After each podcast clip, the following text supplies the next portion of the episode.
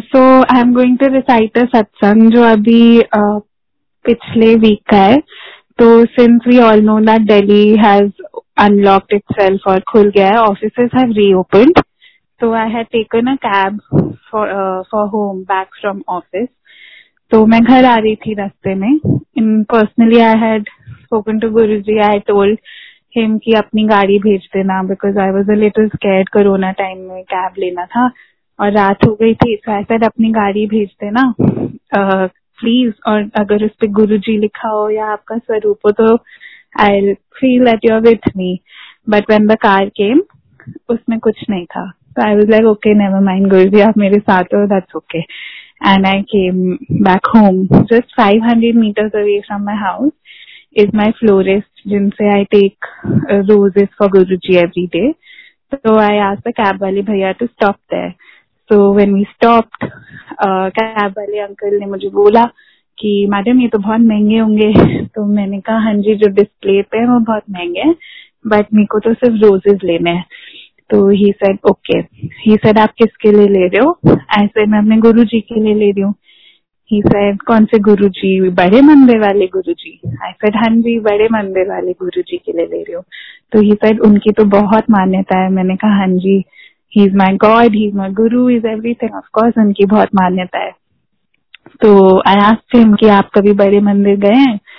तो he said कि a couple of years ago he had gone to Bade Mandir. He had taken an auntie there. And when they reached, auntie told him कि आप भी अंदर आके दर्शन ज़रूर करना।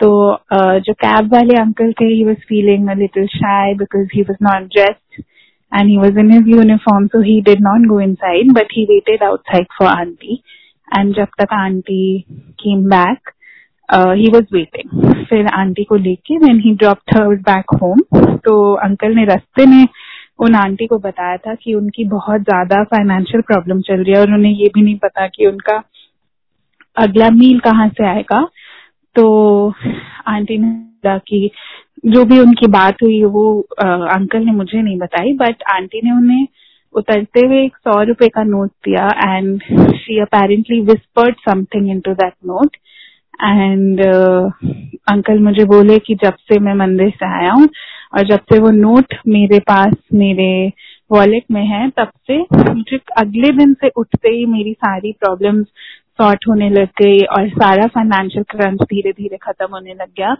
And everything has been in place since then so I told him that ये तो गुरु जी की ही ब्लेसिंग है and I am very happy कि आप पहली बारी में गए और गुरु जी ने आपको पहली बारी में ही ब्लेस कर दिया. एंड कोई आगे कोई बात नहीं हुई बट देन अंकल मुझे खुद बोले कि मैडम अब तो हमारा बहुत प्रॉब्लम चल रहा है।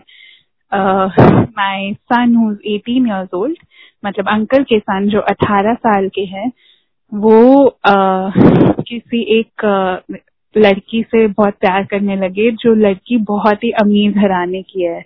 तो लड़की के माँ बाप को पता चल गया एंड उन्होंने वो 18 साल के लड़के को बहुत पिटवा के तिहाड़ जेल में कर, अंदर कर दिया। तो he was very tense of course cab वाले भैया उनका बेटा जेल में था तो बहुत ही ज़्यादा घबराए हुए थे। And since I am a lawyer तो आई टोल्ड हिम कि आप मेरे को अपना नंबर दे दीजिए, मैं आपको कॉल बैक करूँगी।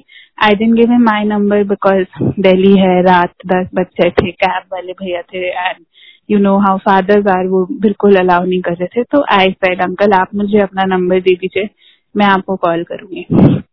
And in all honesty next day जब मैं मॉर्निंग में उठी I completely forgotten I didn't call In but every day at night नहीं and then sorry I have to go back a second I am so sorry तो जब मैं उस uncle का नंबर लेके I got off apart from what was due as cab fare, I gave him something more, thinking that I don't know I had just had an inclination कि शायद ये गुरु जी का एक तरीका होगा उन्हें ब्लेस करने का लास्ट टाइम भी ऐसे ही उनको पैसा आया and he got blessed. So maybe, you know, he'll take it as a sign that Guruji is looking after his kid.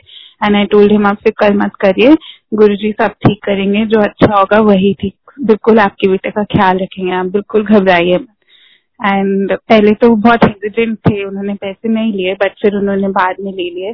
ये सोच के कि शायद वाकई में गुरु जी की ब्लेसिंग होगी। उसके बाद आई केम बैक होम रात को डेली प्रेयर्स में जब आप गुरु जी के गुड नाइट बोलते हैं तो उन, उनके बेटे को मैंने अपनी प्रेयर्स में रखा बट समहाउ रोज सुबह उठ के to forget to call him and एक हफ़्ता पास हो गया। Then a couple of days ago a day or two ago i didn't want to call him because i'm very young i'm just uh, एक साल हुआ है मुझे लॉयर बने हुए तो मुझे ऐसे किसी का बेल वेल कराना भी आता नहीं है। तो I told one of my seniors in office कि आप देख लीजिए। So he called and my senior just texted me कि इट इज़ सॉर्टेड मेरे को समझ नहीं आया इसका मतलब। तो आई थॉट कि maybe I should only call the cab वाले भैया। एंड आई कॉल कैब वाले भैया। And sangat ji won't believe the moment I called him he said अरे मैडम आपके ही फ़ोन का इंतज़ार कर रहा था। आपकी दुआ लग गई गुरु जी की ब्लेसिंग लग गई। तिहाड़ जेल से निकल रहा हूँ। अपने बेटे को लेके, बिना एप्लीकेशन के, बिना कोई प्रोसेस किए, मेरे बेटे की बेल हो गई है और गुरु जी ने मेरे बेटे को मतलब वो कर दिया, निकाल दिया जेल से। एंड मतलब we can't thank anybody except Guru ji so I mean you don't even know when somebody is not even praying to Guru ji even then किसी और की दुआ कब लग जाए। So that was I mean that is my satsang for the day that's all